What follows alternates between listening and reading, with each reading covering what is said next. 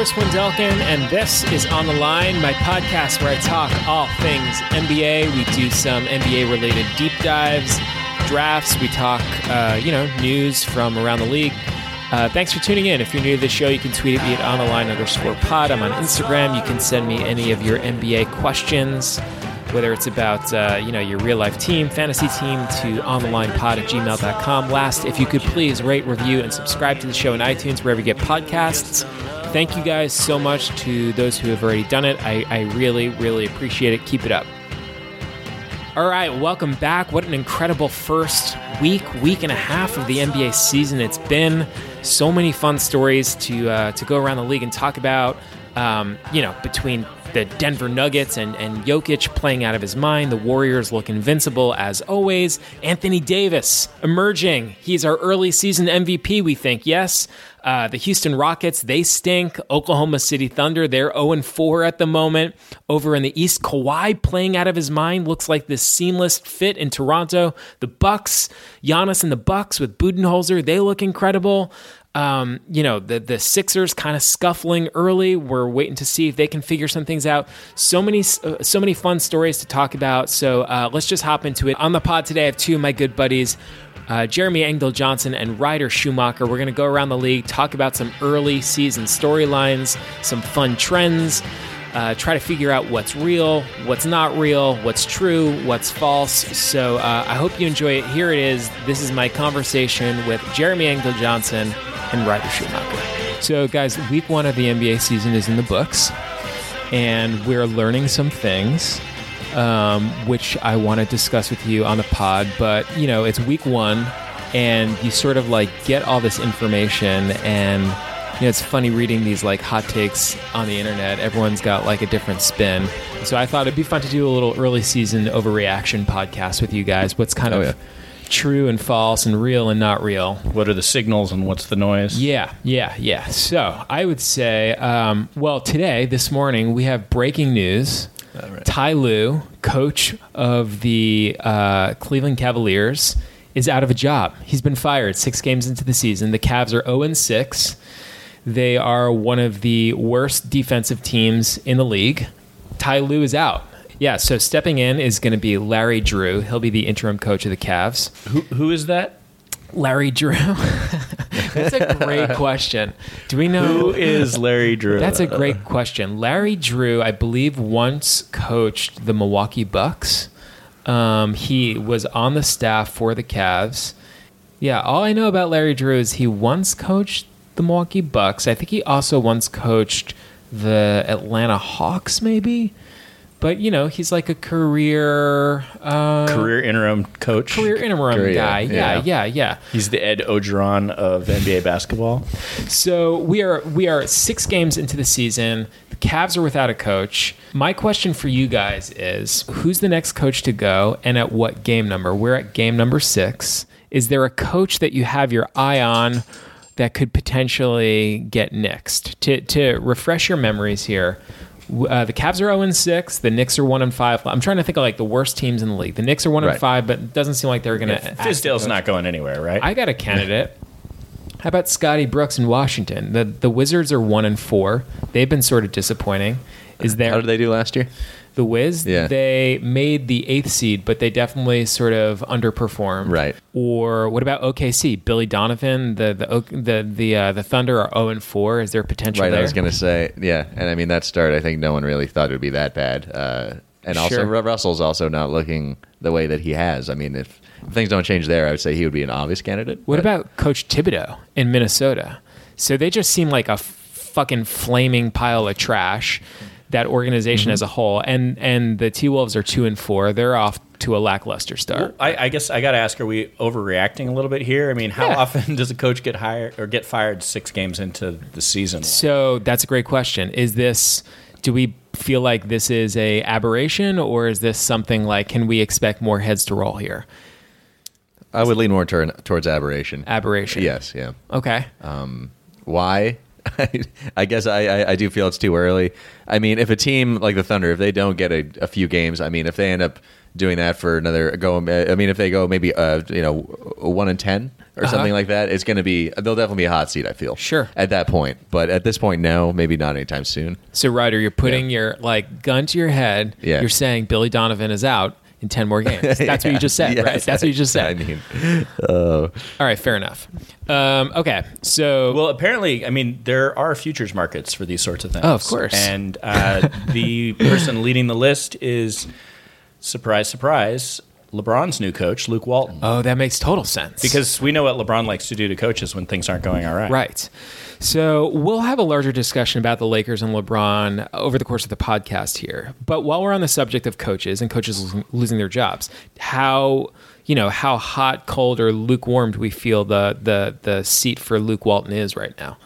I feel like he's in okay standing. I think there's like a lot of moving parts with that team. They're Yeah. going to give him some leeway, right? I was going to say I don't know if it would be fair to not at least give him some leeway off the start, maybe Sure. get through most of or a good portion of the season. Sure, that would be the fair thing. Yes, of but course. that is not. But you know, I don't. Who knows? but this is the NBA. Who after is all. making this decision for the Lakers? Is this It's- Magic or I think it's Magic and Jeanie Buss, right?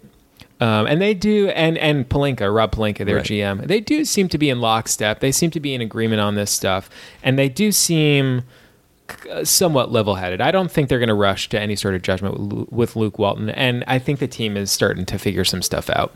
But I would say. Wow, that's interesting. So the futures market has Luke Walton pegged as the most likely guy to get axed next, huh? yeah. Interesting. I'm keeping my eye on Billy Donovan, and I'm keeping my eye on Scotty Brooks. The next thing I want to ask you guys early season overreaction. The Houston Rockets this week, a story comes out that the Houston Rockets have offered four first rounders for Jimmy Butler. Guys, four first round picks for Jimmy Butler. Have we lost our collective minds? Have we not learned that this net this usually does not work out well? Yeah, I mean, I, I my read on this is is that I don't even know if this is real. I Right. mean, this is this is almost like one of Trump's tweets. like it's just kind of sent to calibrate a certain response. Totally. I don't actually believe that that deal is on the table or that anyone is Yeah. going to do that. To do it's it. just like. You know, is anyone paying attention down in Houston? Or uh, Right. four picks? Oh, wow, maybe that's too much. That's an interesting thought. You wonder, like, is it possible that they're like, is ESPN and like the Rockets or like the T Wolves, are they all in bed together and they're like, eh, it's kind of boring. It's Tuesday. Why don't we just float a story here that like, well, we're putting four picks on the table for Jimmy Butler. That'd be fun.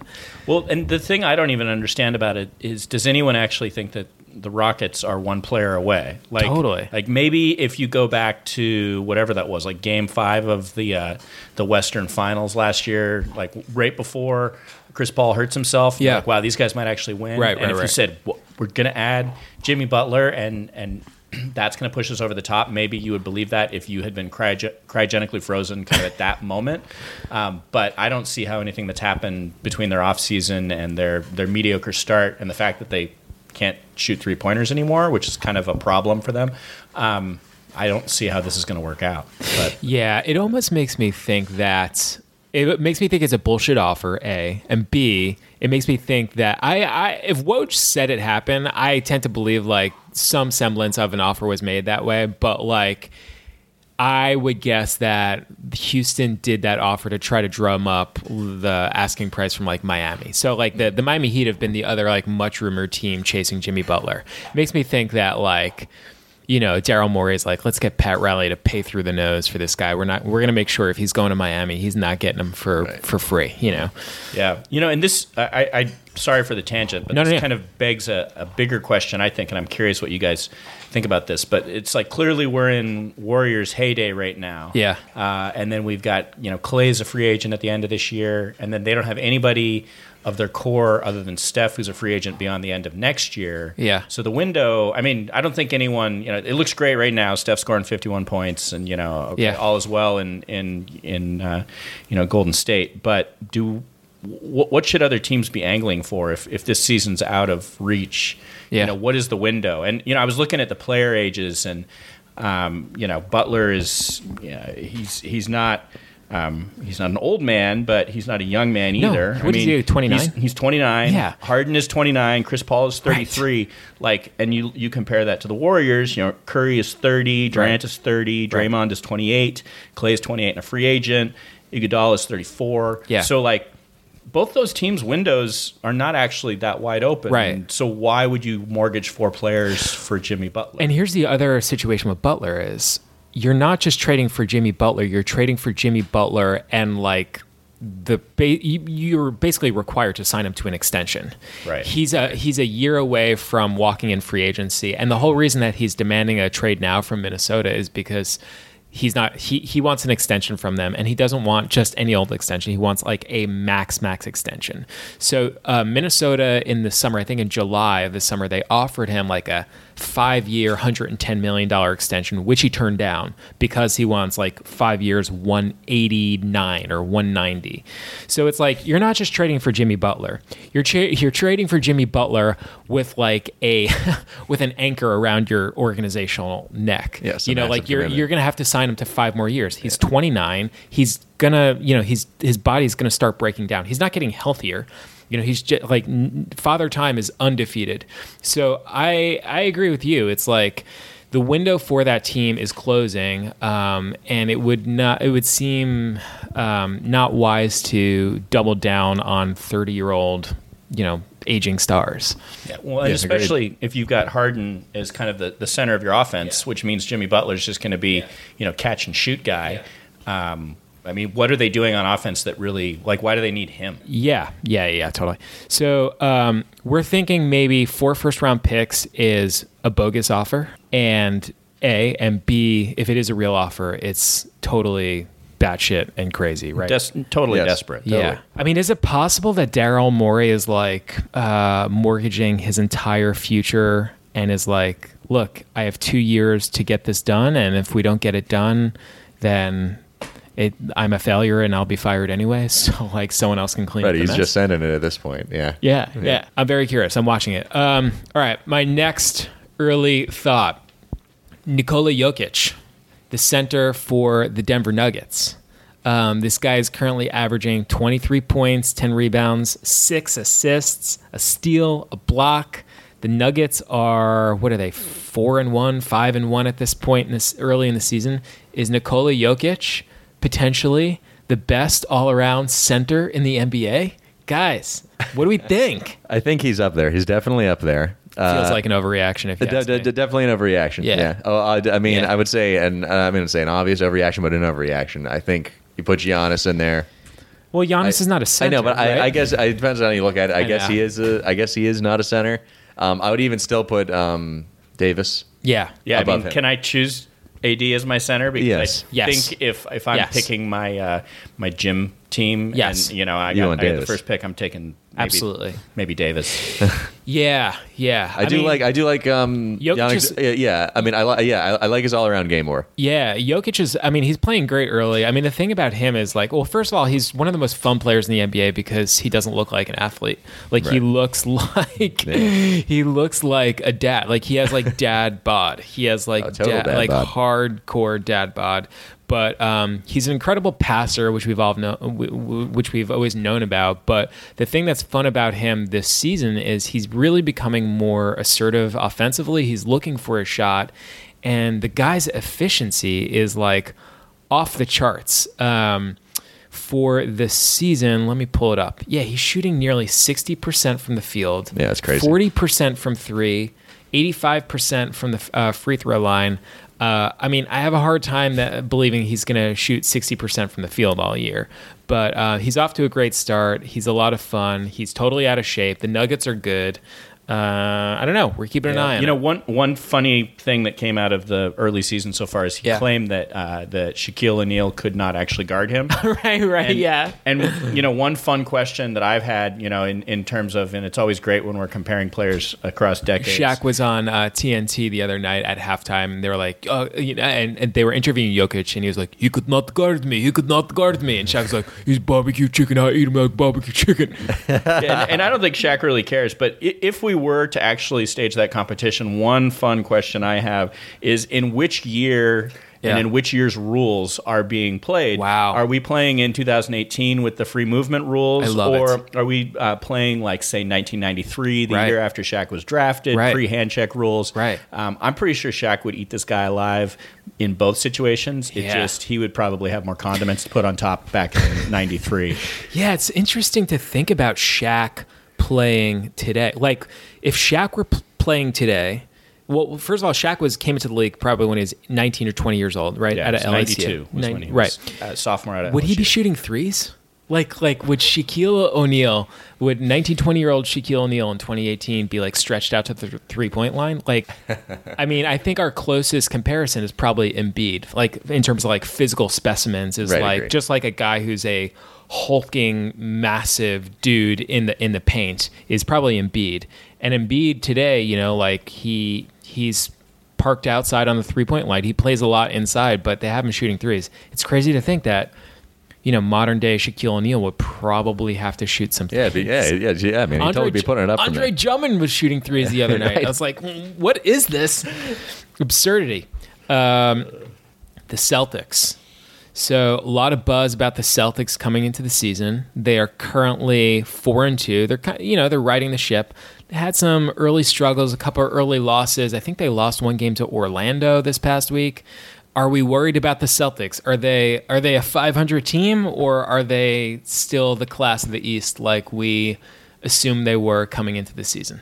Yeah, I mean, so uh, you know, we were going through the um, you know the ages of the the players Yeah. and today's superstars. Yeah. and for the Celtics, Jaylen Brown is 22, Yeah. Jayson Tatum is 20, Kyrie is 26, and he may or may not re-sign. But okay, Yeah. so your three best players are all younger than all these other guys we talked Yeah. about. I think they're probably going to be okay. I mean, Yeah. even if it's not this year, it's not this year, right? It's Golden State's year one more year. Yeah. But this is a team that's still on the rise. They don't need to be in a hurry. God. Um, you know, the Gordon Hayward thing, it's like that guy's just gravy. Everybody just thinks like they should just trade that guy for, you know, whoever. What a wealth of riches. Yeah, I, I and they're four and two. Like Exactly. It's not like they're uh, doing that Guys, poorly here. it's called I an mean- overreaction pod for a reason. This Yes. the overreaction pod. Uh, but I I was going to say, I mean, I think they're cut out to make a run this year. But if it doesn't happen, I know fans would rather see them take it all. Let's run through like- the roster. So Aron Baynes, Jabari Bird, Jaylen Brown, PJ Dozier, Gordon Hayward, Al Horford, Kyrie Irving, some dude named Walter Lemon. What? Marcus Morris, Semi Ojeleye, Terry Rozier, Marcus Smart, Daniel Theis, Jayson Tatum, uh, Robert Williams III, and Guerschon Yabusele. Did, Ryder, didn't that guy play for the, the Red Claws? I don't recall that name, but I wouldn't I think it. he I was a wouldn't doubt it. I'm Red sure Claw, man. I think he played for the Maine Red Claws. Um, yeah, Sounds so like he can endure the colds. I am not. Yeah, exactly. I am not worried about the Celtics. I will. Uh, I will say that with confidence. I am. I am buying Celtics stock. If anyone early in the season is overreacting to the Celtics being four and two as opposed to six and zero, I will happily buy up your your Celtics stock. All right. Next question for you guys: The Rockets, the Houston Rockets. Do they stink? Do the Houston Rockets stink? They are currently in the cellar of the Western Conference at one and four. Are we worried? Chris Paul got into a now infamous fistfight with Rajon Rondo of the Lakers. Um, James Harden had a hamstring injury. He's been sort of gimping around, a little limpy. Are we worried around, about the Rockets? There's talk that they might try to acquire Jimmy Butler. Thoughts, feelings about the Houston Rockets? I wouldn't say I'm totally worried. I think obviously, um, you know, it's early, and Yeah. uh, I would give them until January, really, until I Yeah. really start worrying. But uh, I do think they have an issue with not having much game unless CP and uh, and Harden are there. For sure. Um, that that's my biggest worry. I'm not. I mean, I think they're going to get it together, but I don't know, man. It does feel like the bloom is maybe off the rose a little bit with these guys. yeah, I mean, I don't feel it like last year, obviously. Exactly. I think last year, I think he, here's probably where expectations need to be calibrated.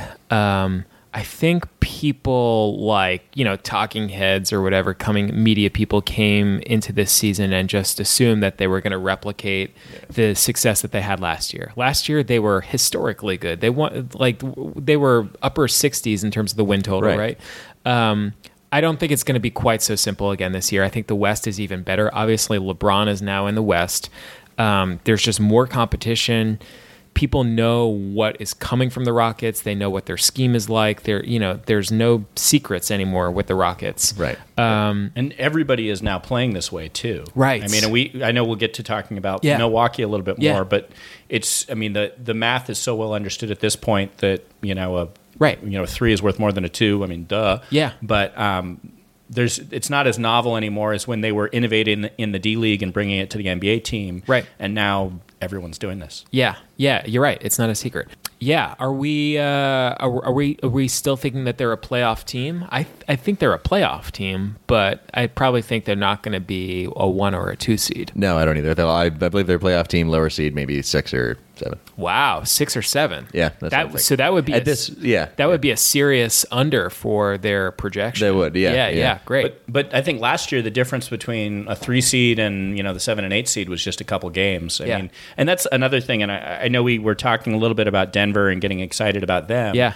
And it's easy to say, oh, they're a top three team in the West right now when the Rockets aren't there, OKC's not there, Right. The Lakers are still kind of Figuring it uh, out. figuring things out. So I mean, in a lot of senses. The enthusiasm that people are feeling about the Rock or the you know Denver is, I, I think it's questionable because traditional powers are, are haven't quite stepped up yet. Yeah, and it's a week into the season. Yeah, it's a week into the season. too. It's like I'm pretty sure Russell Westbrook, who plays for Oklahoma City, is going to figure it out. Like OKC is going to rip a bunch of games off here at some point. So you know, there's always going to be regression to the mean. Um, all right, guys, I want to do a couple things here. So I want to talk about some interesting teams around the league. Um, talk about their early starts and then some interesting players that are off to hot starts. Um, and if there's any teams or players that you guys want to talk about, feel free to chime in.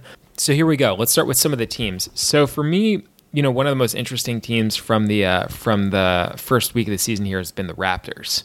I don't know about you guys, but I am fascinated with the Raptors. They trade for Kawhi Leonard during the offseason, and Kawhi looks healthy and engaged, and the Raps look for real, like for real level dangerous. They look like an elite defensive team. Um, I mean, this might be the deepest, most versatile modern NBA roster that we have between OG Anunoby, L- uh, Lorenzo Brown, Danny Green, Serge Ibaka, Kawhi Leonard, Kyle Lowry, Jordan Loyd, CJ Miles, Greg Monroe, Norman Powell, Malachi Richardson, Pascal Siakam, Jonas Valanciunas, Fred Van Vliet, Delon Wright. It's like they go 11, 12 players deep. All these guys can play. Um, thoughts on uh, the Raptors early on? I mean, they're they're six and zero, and it's the franchise's best start ever. Uh, and uh, I think uh, Kyle Lowry has been like the second best offensive player in the league so far, uh, just in terms of, of player rating. Uh, and like you said, the defense is pretty off the charts. So it's, I mean, it's kind of everything you would have hoped for if, if you know you, you had drawn up a wish list as far as what does Kawhi's first week look like. It kind of looks like this. Yeah. Uh, so and you know if there was any question about him coming off of his Spurs season and and being pretty lackadaisical and checking himself out for most of the season, he he seems to be well rested and ready to go. Um, I mean, they're one of the top offenses. I think they're the second overall offense in the Eastern Conference, and they are one. Yeah, they're a top five defense in the East as well. Um, they look like the class of the conference uh, thus far. Yeah, no, I was going to agree, and I was I was just going to say they're probably out of most of the games I've seen of teams in the East, I think they're one of the most exciting to watch. Um, Yeah. Kawhi, yeah, I mean Kawhi's just great to watch. Uh, Why? Why is he so fun? I don't know. I just I just guess it's just his all around game, but um, I don't know. It's Uh, also like he plays defense like an offensive player. You know what I mean? Like it, it almost like you could almost be mistaken to think like the point of the game is to like steal the ball.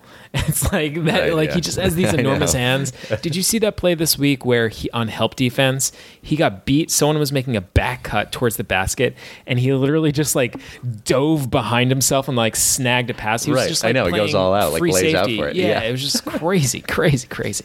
Um, I love the Raps. I'm a huge fan. They have Nick Nurse at uh, coaching the team now, and they just they look great.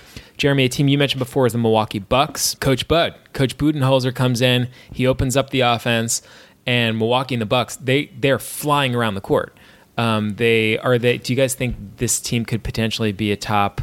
two, three, four seed in the in the Eastern Conference. Through six games, they're a top five offense and a top five defense.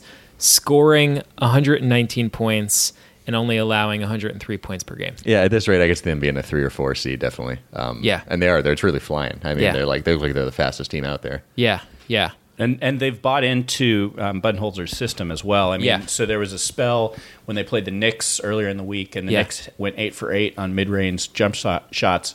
And uh, Giannis was asked afterwards, it's like as if this was going to be something they felt really bad about. You know, they won the game, Right. Um, but you know what what he thought about allowing them to to go eight for eight, and he was like, well, you know, threes are worth more than twos, and we're So- focusing on that, and we will let you shoot, you Yeah. know, mid range jump shots, you know, all day long if you want, and uh, it seems to be working. The recipe is there. So Giannis is incredible, guys. I mean, they call him the Greek freak for a reason. He's currently averaging 25 points, 14 rebounds, five assists, almost two blocks, and a steal.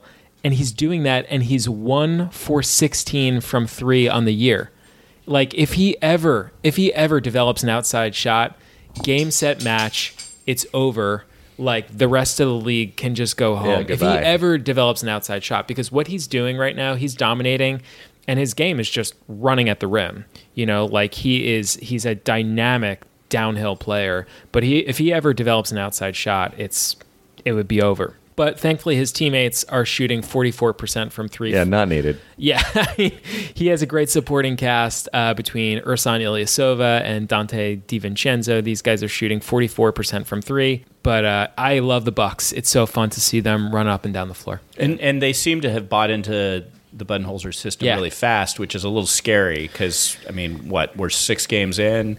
And they're drinking the Kool Aid, and mean- we we've known from his last stop in Atlanta that you know, given the right array of talent, and he's arguably got a lot more here, he can really put something together. So it's, I I mean, as far as like the the mix of of kind of coach and talent, kind of Yeah. peaking early, I, I can't think of a better looks good. example in the NBA right now. You know, the, I read a piece by Kevin O'Connor uh, last week that was like, is it is it possible that what Steve Kerr was for the Warriors, Mike Budenholzer could be for the Bucks? Like, you know, if if if if Mark Jackson was to uh, Jason Kidd, what Steve Kerr could be to Budenholzer, I'd be like, oh, geez, that this could be a real recipe for a disaster for the rest of the NBA. Yeah, I don't know. I think somebody's been drinking a little too much A Schlitz. little, little too much Kool Aid there. Yeah. All right. Other teams around the NBA, fun, interesting stories. Um, what about the Philadelphia 76ers? So this this team's looked a little sluggish to me. I don't know how much of the Sixers that you guys, how much you, you've watched, but they're three and three. Are we worried about them? They look like they can't shoot. Markelle Fultz, their last year's number one overall pick, looks timid as hell. He still looks like he. I mean, he. I mean, I'm rooting for the guy, but I mean, the other night at the Wells Fargo Center in in Philly, like the fans were every time he touched the ball, they're like chanting his name and they're just screaming like shoot, and you know they're they're treating him like he's a walk on, like a college walk on, not like he was the number one overall pick. Um, I got to admit, I'm a little worried about this team. I love the Sixers, but Ben Simmons still can't shoot from outside. Their strategy seems to be dump the ball into Embiid in the post and let him just kind of pound and, and plod, and everyone else is just kind of standing around. Um, are we worried about the Philadelphia Sixers six games into the season? I'm a little worried, and I guess I have a follow up question, which Yeah. is do we feel like they need Markelle Fultz to put it together for their season to be a success? Like, is this a science experiment that they can afford to be taking? Yeah. I, I mean, it's early, so Yeah. I think they can for now, Yeah. but how far do you push this before you're like, well, this, this kid doesn't have game? I have I have a question for your question. A, I think that do they to answer your question, do they need Markelle Fultz to be successful this year in order for it to have team success? Yes. My question in response is is that fair? Like should should the Philadelphia Sixers be depending on a guy that basically had the yips last year? Like should Yeah, the team be not. sinking or swimming a team with Ben Simmons and Joel Embiid. Joel uh, Ben Simmons, who I believe is due for a contract extension in a year. Like That's he- what I thought it was, yeah. He's going to need to be signed to a long term con- uh, contract. Feel good about being there in the future. Should they be sinking or swimming on Markelle Fultz's like confidence? And I don't know. Do you guys think the Sixers need to be, begin thinking about trying to ship Fultz out of town to try to shore up a more sure thing, like a sure core around uh, Simmons and, and uh, Embiid? I would say you would still stay the course for. You would stay the course. I'd stay the course, and uh, again, I, I sort of put the same boat as the Rockets. I mean, I'd give them till January Okay. to kind of figure that out. Okay. but uh, again, I don't know if the shooting's just going to magically appear. I mean, I have I have a question for you guys. What is it even fair to? I mean, granted, we're basing this off a week into the season, but let's say like Fultz continues to improve, and let's say it's it's January. What can the what can the Sixers reasonably expect? Elton Brand, the general manager of the Sixers, what can they reasonably expect to acquire Yeah, for not much. Markelle Fultz? Like what? Like if you're receiving Markelle Fultz, first of all, what t- what type of team would want a project like that? Well, they kept him out of trade discussions this summer, right? Right. I mean, they were very protective of him. So Right. they they clearly Believed. Y- You can't, you know, six games into the season say we've completely changed our assessment of this player. Right. So they must believe in him, and I have to think of other teams were asking that they believe in him too. Right. And you know, we've seen plenty of players who ended up. You know, the, the Sixers, if anyone, have been patient with players. It's like, oh, you need a you need a year off to recover from your, your you know, your crazy experimental knee treatment. Why you know? don't you break your foot? Yeah, just, break it. Just roll with it. We'll you know, break it for you. We'll be ready to you know embrace you when you come back. So I mean, they've been patient. If anybody's been patient, Yeah. But what's the kid's straight street value? What's his trade value? I don't. I don't know. Yeah, the thing with him is just like his stock is so watered down at this point. It's like what like you can't you can't sell on a stock that that is that watered down. Like you, you you've put so much sweat equity into trying to rehab his his game. You just have to see it through at this point. But to answer your question, Jeremy, like yeah, I think they really are banking on Fultz's development in order to, you know, they're they're counting on him being good this year, and uh, I'm not sure that that's necessarily a good idea, whether it's fair or not, but it's definitely what they're doing. But on, on, on a larger note with the Sixers, I'm still a little concerned about the team as a whole. Markelle aside, I'm I'm concerned that the team, you know, like when I watch when I watch the Sixers, it seems their offense is very much like toss the ball into Embiid in the post, and everyone just kind of stands around and watches them. And unlike these other centers, you know, around the NBA, whether it's Jokic, whether it's Anthony Davis, those guys kick the ball out, you know, and and and with with the Sixers right now, it's a lot of like stand around with their hands on their knees and watch. And I just don't think they have enough outside shooting. I mean, Simmons can't shoot from three. I mean, JJ Redick is great, but JJ Redick might be the third most important player on the team at this point, and really he should be a six. yeah, man. you don't want that. Yeah, no, he's supposed to be a six man, right? So I'm concerned about the Sixers. I want to see them get more shooting. Wait and see approach. I still think they're a playoff team, but um, I don't know. They're going to need to see some improvement out of uh, out of Fultz and Simmons to uh, really take off. How are you guys feeling about the Pelicans? Through five or six games, these you know the Pels are the best offense in the NBA, and they have just about the worst defense in the NBA.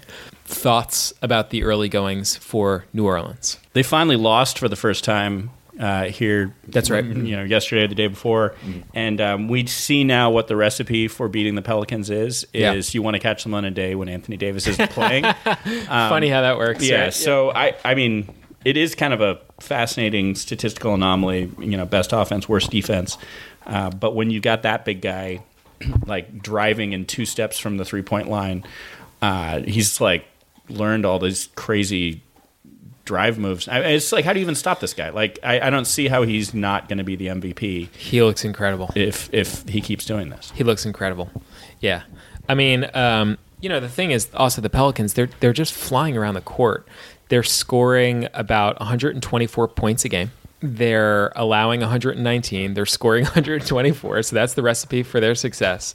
We all know about Anthony Davis's, you know, superhuman talents, but it's really the guys around him that are incredible. I mean, Davis is 27 points, 13 rebounds, almost five assists, and four blocks a game. But uh, the guys around him, it's you know Nikola Mirotic is now balling out of his mind. He has he's going for 23 and nine through the first week of the season. Again, six game sample. Let's not overreact too much. But it's like you know if if Nikola Mirotic is going to be tw- you know 20 something points and eight or nine rebounds out of uh, the power forward position, power forward, small forward position. Like that's great. Julius Randle's coming off the bench. He's playing 20 minutes a night, going for 16 and seven. Um, he's arguably a better fit on this team than Boogie Cousins was last year. He's smaller, he's a little bit more versatile. And then they just have these role players around him. E'Twaun Moore's look great. He's carving out a role. Elfrid Payton, Jrue Holiday, they're playing together really well. So the Pelicans are fun. I think Anthony Davis is our early early season MVP. Is that am I overreacting in saying that? I mean, I, yeah, I was gonna say that and uh, Giannis.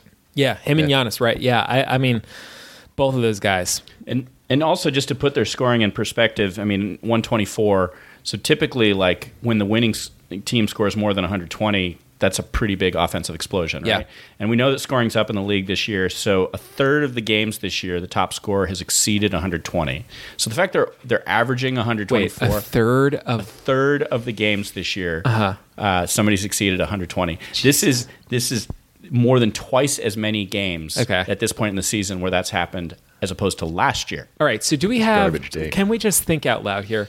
Brainstorm. Like, what are the reasons for th- all the scoring? Like, I, I, I have a theory that it's like we're seeing more threes. Right. There's an, a greater emphasis on just if you're a role player, shoot threes.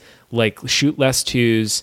I think that we're seeing smaller lineups, right? We're seeing guys who are playing the five, the center position, and the four, who are smaller, who are more, uh, who have a diverser skill set, who can stretch out to the three point line.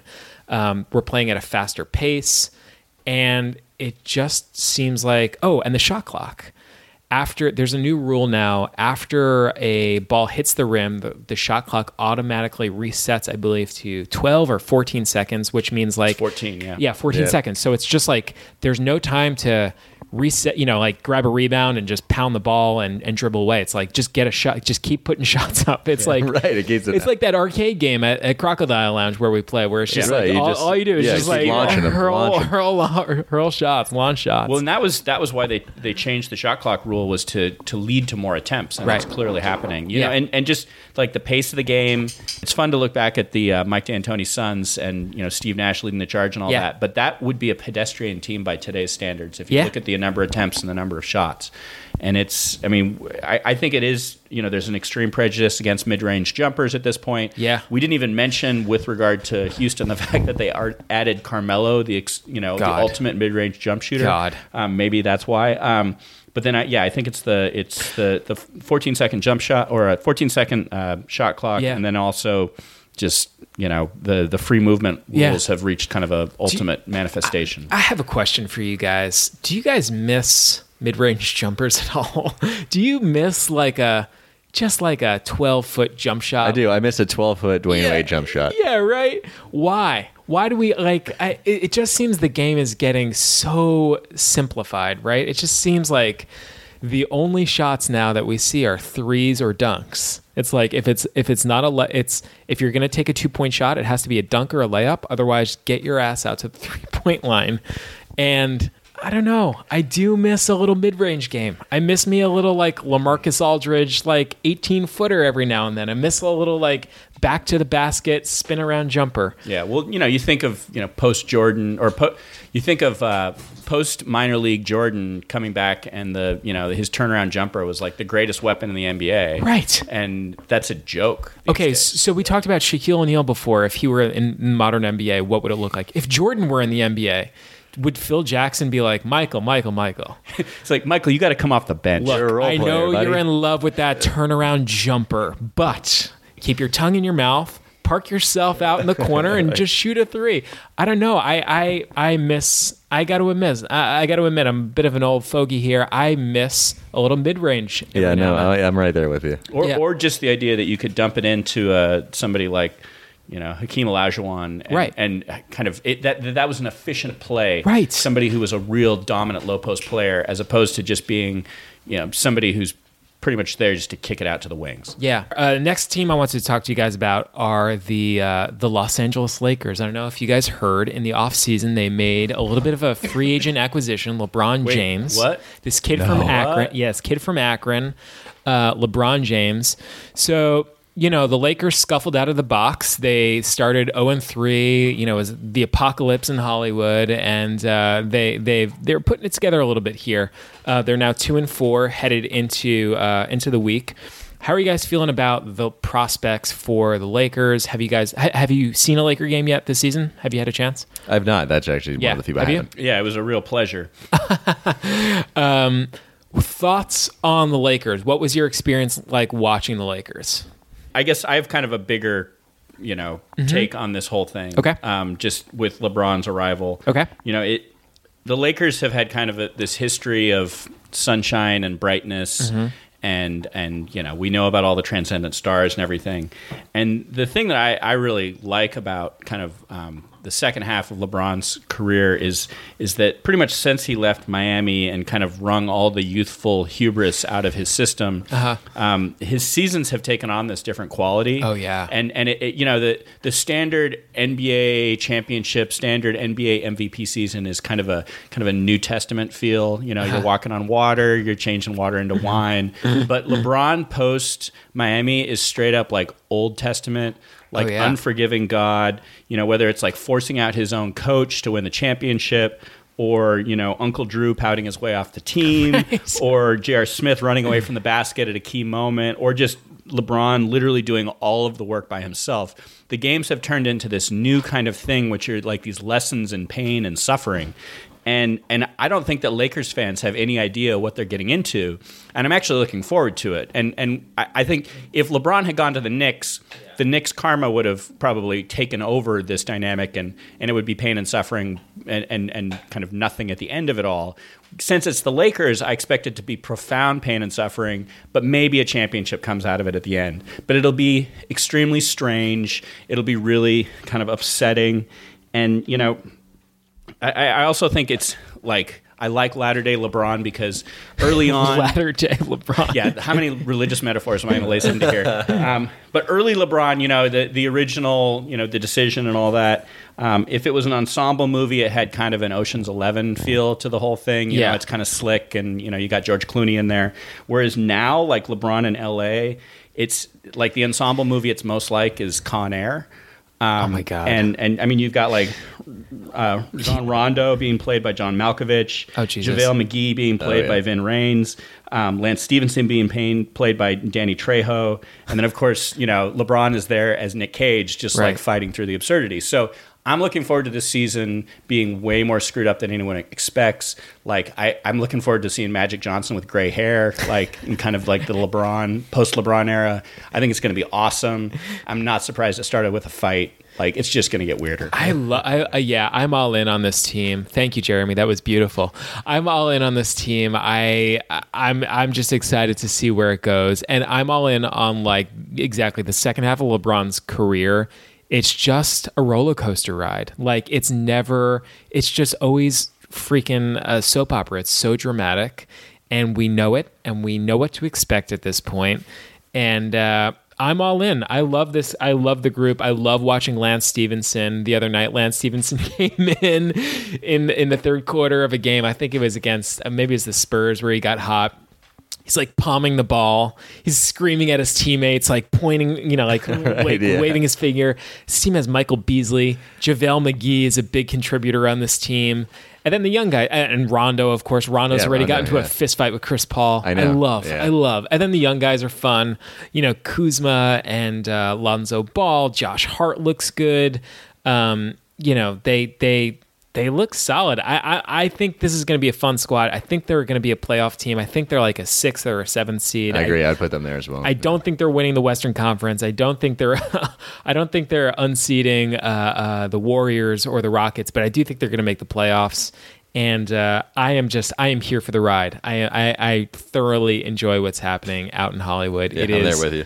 It is the team that Los Angeles deserves. You know, the only thing that I could see somehow in this Wango universe that leads LeBron to yet another NBA Finals this Yeah. year, like you know, if, if we were to try to come up if we ran the model stochastically for everything that could go right or wrong for Uh-huh. the, for the uh, Golden State Warriors, uh, I think the only outcome where they don't win an NBA championship is that Boogie Cousins somehow the curse of Boogie takes over. Yeah. And I thought it was pretty notable that he managed to get himself thrown out of a game in street clothes Against other the. Knicks the other night, yeah. Yeah, I mean, it was just and and it was um, it was some sort of pregame beef with Enes Kanter that spilled over. Oh, is that what it was? Game and and he was he was telling Draymond like, watch out for Cantor, like you know he's playing dirty, and then he got into it, and the ref was just like, you're not even playing, get the heck out of here.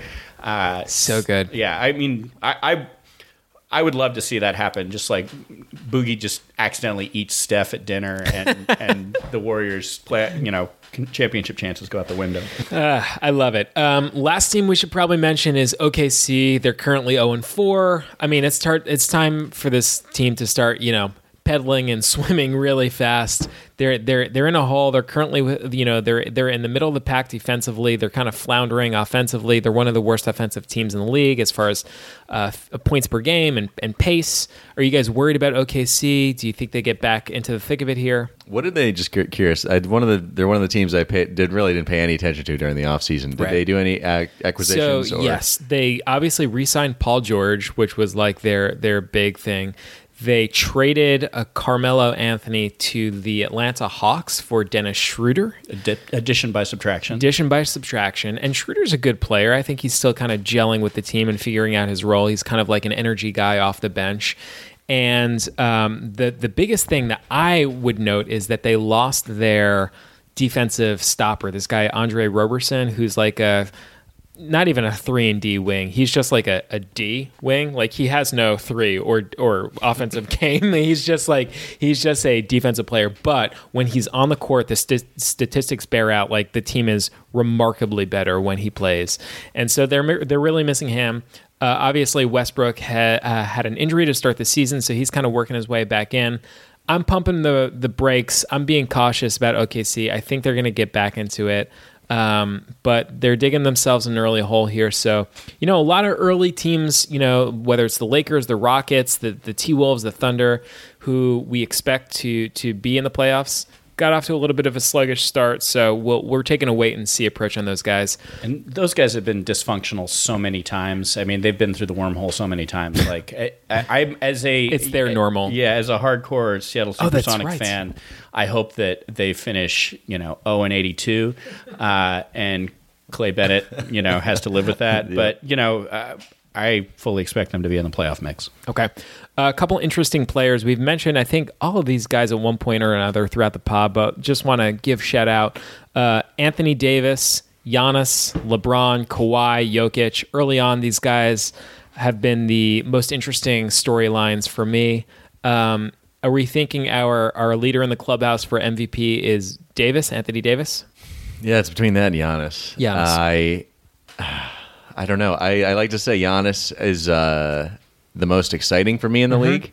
Uh, he gets the benefit of that, but Mm-hmm. Yeah. um, I don't know. At this point, I have no idea. Yeah, I mean, MVP stuff aside, I have to say Kawhi Leonard for me is probably I I, I think he's been the most eye opening player for me this week. In that, uh, I you know I I knew how good Giannis and and Anthony Davis were, and I knew that I you know I didn't bet on them because I'm I don't live in Las Vegas, but I would have placed money on them to be my MVP choices headed into the Yeah. season. But for me, Kawhi Leonard has been the one where it was like oh, I wasn't totally sure you were going to be this healthy and ready to go and engaged and excited about being in Toronto. And he just looks like a seamless fit. That team has hit the ground running. I've been really impressed. Zach Lowe this week um, wrote a column. Zach Lowe wrote a column for ESPN and said he called Kawhi the greatest individual perimeter defender since prime Scottie Pippen Yeah. pretty high praise, but I gotta gotta gotta agree there. I mean, he's just he's so intuitive. His vision is incredible. He's a great help defender. He covers covers up so many mistakes. His athleticism is off the charts. He's 26 points, eight rebounds, three assists, a steal a game. He's shooting 50% from the field He's shooting 45% from three point range right now. and 90% from the line. 45, uh, 50, 45, and 90. yeah. And I mean, and he's the best defender in the league, maybe the best perimeter defender in the league. Um, he looks great. he look he looks absolutely spectacular. If they win the East, especially if they win it big, I think he wins the MVP. Yeah, I th- it's it's early, but Hard to argue with it. if if you're the best defender in the league and you're the ultimate three and D player because you're hitting 45 percent of your threes, this is new, by the way. Like the idea that this is going to stand up. Like if there's something that brings him down to earth, it's going to be uh, he may just shoot Yeah. 38 Yeah, percent. yeah. Guys, before we wrap up, I want to do two quick things with you. Um, let's talk about the games of the week. Anything on the calendar here that you're super excited about? Anything that you've circled, you're curious about? Um, I personally am excited about, you know, on Wednesday, New Orleans is playing Golden State. That seems like a powerhouse matchup. I, you know, we haven't talked much about the Warriors in this podcast, mostly just because they just feel so inevitable and so goddamn good. It's like, what, what's the point of talking about the Warriors? But I, I'm super excited to see New Orleans on the road in in Golden State to see how they match up, and uh, I'm also super excited on Monday. Toronto plays Milwaukee. Um, that should be a fun matchup between Giannis and and Kawhi. Anything you guys are are looking forward to this week? I'm surprised you look by the exciting uh, Brooklyn uh, Knicks uh, matchup on Monday. I naturally should just be excited about that. but- Yeah, yeah. You know, somehow I think I might have plans during Knicks Nets. yeah. I'm sort of uh, looking forward to. I don't know. I feel like uh, I believe they just played one another. Uh, Pistons Celtics. Yeah. Uh, that rematch because I believe I, I I don't know. I just like the way that Detroit's been playing at times with Yeah. um, just with Blake Griffin. Me and too. That matchup since it's, it's they just played each other. That, that should be. I feel like they get down and dirty. Talk to me about the Pistons real quick. Why why uh, why are you bullish on them? Why Mainly. I, well, I don't want. I want to say I'm bullish on them, but Okay. I just think they've always right this year. This just seems like they're very tough with. I mean, and I, I, I guess I'm going off the game that Blake Griffin had. Yeah. I just saw, 50 saw that game. the 50 point game. I Yeah, saw that, and they just too. looked so good that game. And I'm maybe I'm just riding that feel right now Against the Sixers, right? Yeah, against the Sixers. Yeah.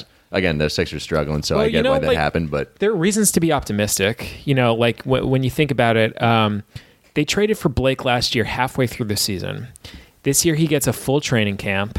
Uh, running alongside uh, Drummond, Yep. they get Coach of the Year Dwane Casey replacing Stan Van Gundy. Reggie Jackson is healthy; he's playing around Ish Smith.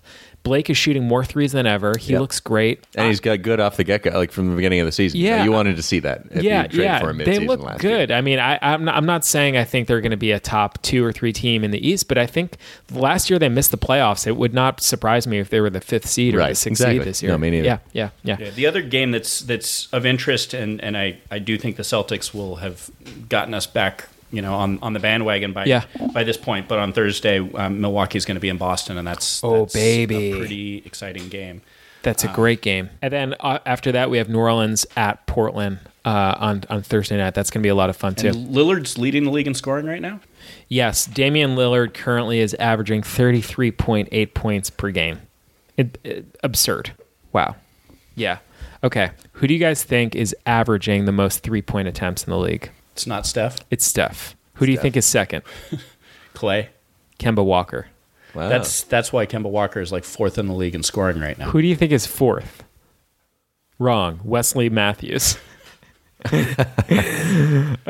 the NBA is so great. But see that that that just speaks to it too, though, because back in the day, if Wesley Matthews was fourth in the league in threes, you'd be like, "What? What? are you doing?" You're Wesley Matthews. But but now it's this virtuous thing. Yeah, no, it's like, well, there's no bad shot. We we know you only play, you know, uh, 19 minutes a night, but uh, shoot 10 threes or, God, man. Yeah, and, and if I if I might, you know, because I've been thinking about this, and this is a bit of a Yeah. of, a, of a prelude of something Please. we're going to do later in the season um, when Chris and I sit down and Yes. and talk about the uh, the Sonics. And I've been storing this up for years and years and years. Mm-hmm. But one of the things I've been obsessing about recently, as I prepare for this Sonics podcast, is in the the mid '90s for whatever reason. Yeah. the Sonics kept raiding the Charlotte Hornets backcourt. First, they traded for Kendall Gill. Then they traded Kendall Gill back to the Hornets to get Hersey Hawkins. Wow. Now, the one guard that they never touched uh-huh. in all of those years was a certain career scoring leader for the Charlotte Hornets named Del, Del Curry. Curry.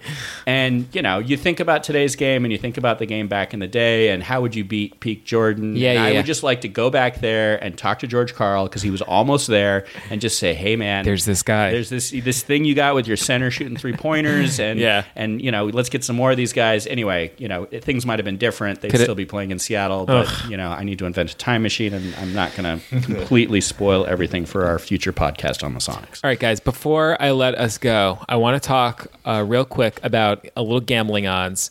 Odds to win the NBA championship. Is there a obviously we all think that you know like the, the smart money says Golden State is is gonna is gonna win the title again this year. Is there a low risk, high reward proposition for our listeners that you would like to endorse?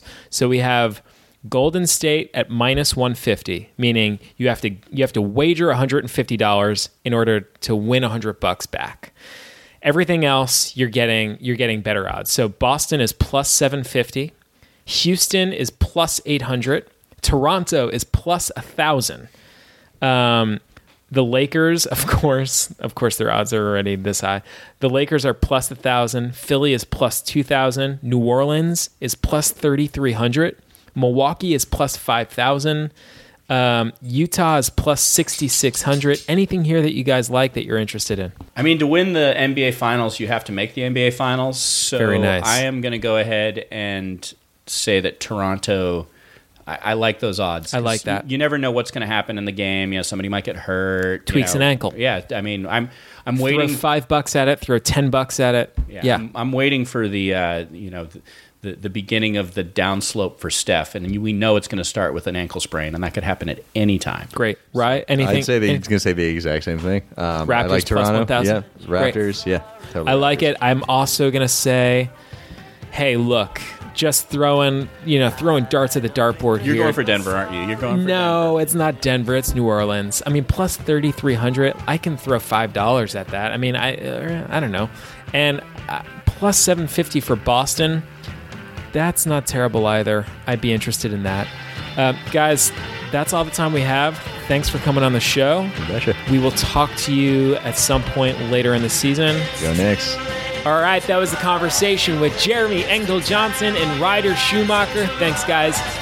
My name's Chris Wendelkin. This is On the Line. You can tweet at me at On the Line underscore pod. I'm on Instagram. You can email me at onthelinepod at gmail.com. Please rate, review, subscribe to the show in iTunes, wherever you get podcasts. Enjoy the start to the NBA season. Nothing's better than this time of year. And I'll talk to you guys next week.